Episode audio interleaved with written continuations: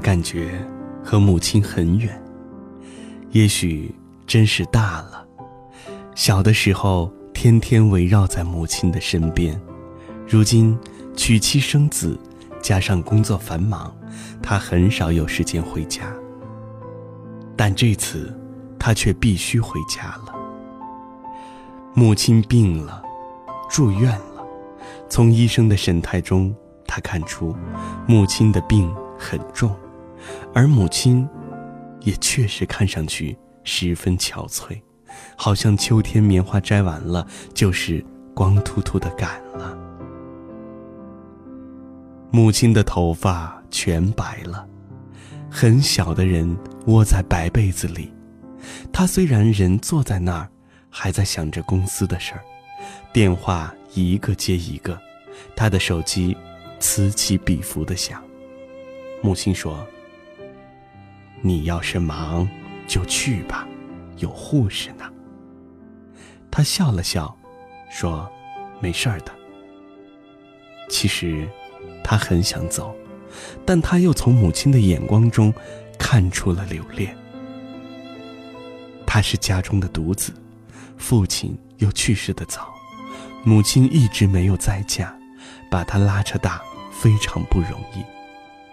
母亲现在需要他了，他真的不能离开。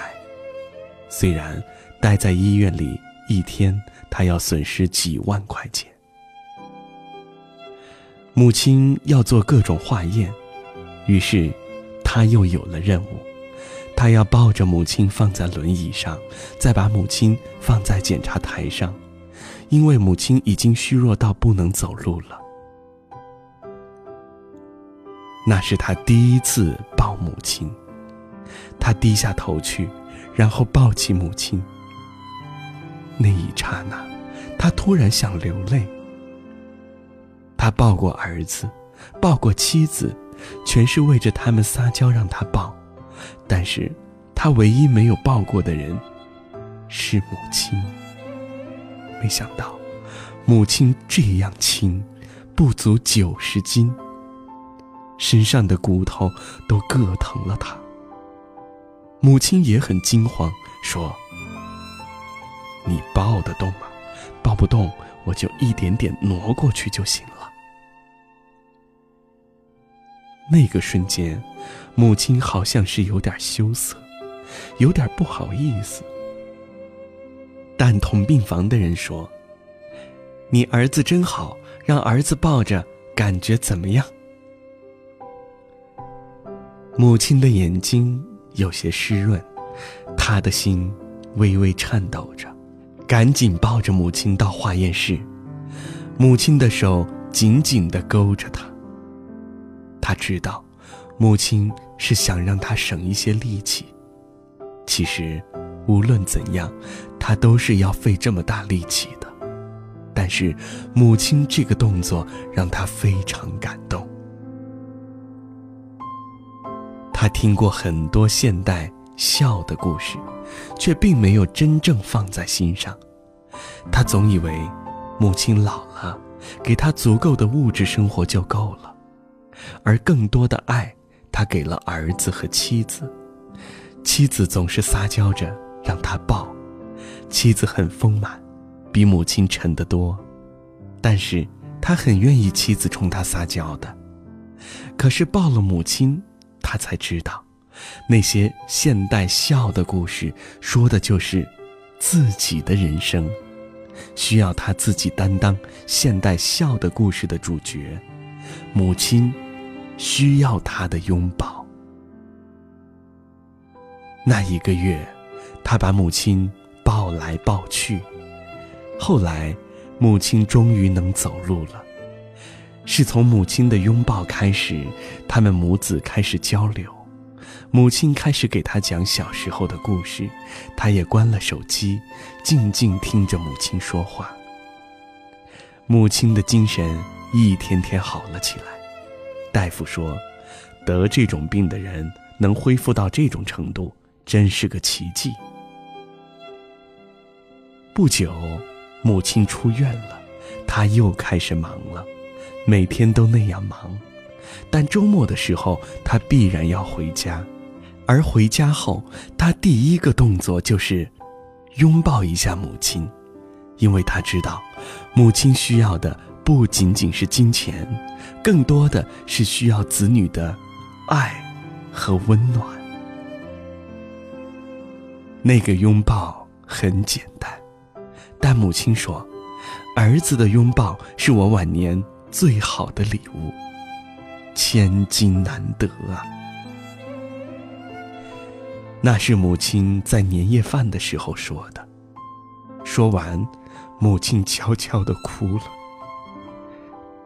他的儿子嚷着：“奶奶，我也要抱你。”他的妻子说：“妈，我也要给您拥抱。”那是他吃过的最美、最香甜的年夜饭了。他从此明白，有时候，爱不需要太多语言，只要一个轻轻的拥抱，就可以了。孝道是中华民族的传统美德，现代社会中流传着许许多多孝的故事。这些笑的故事，就好像一股清泉，洗涤着浮华的世界，好像一丝暖流，温暖着渐凉的人心。相信你的身边也有很多很多关于笑的故事，或许你自己就是那个笑的故事的主人公。但是无论如何，听完了今天这个故事之后。它很简单，却很真挚，都是爱的回响。回到家去，给你的父母一个爱的拥抱吧。静静的早上，露水悄悄趴在树叶的上面。远方的妈妈，你可知道我对你的思念？回想这么多年，一个人在外边，冷暖都放在我心间。爱是一根长长的线，我们各自踏着一边。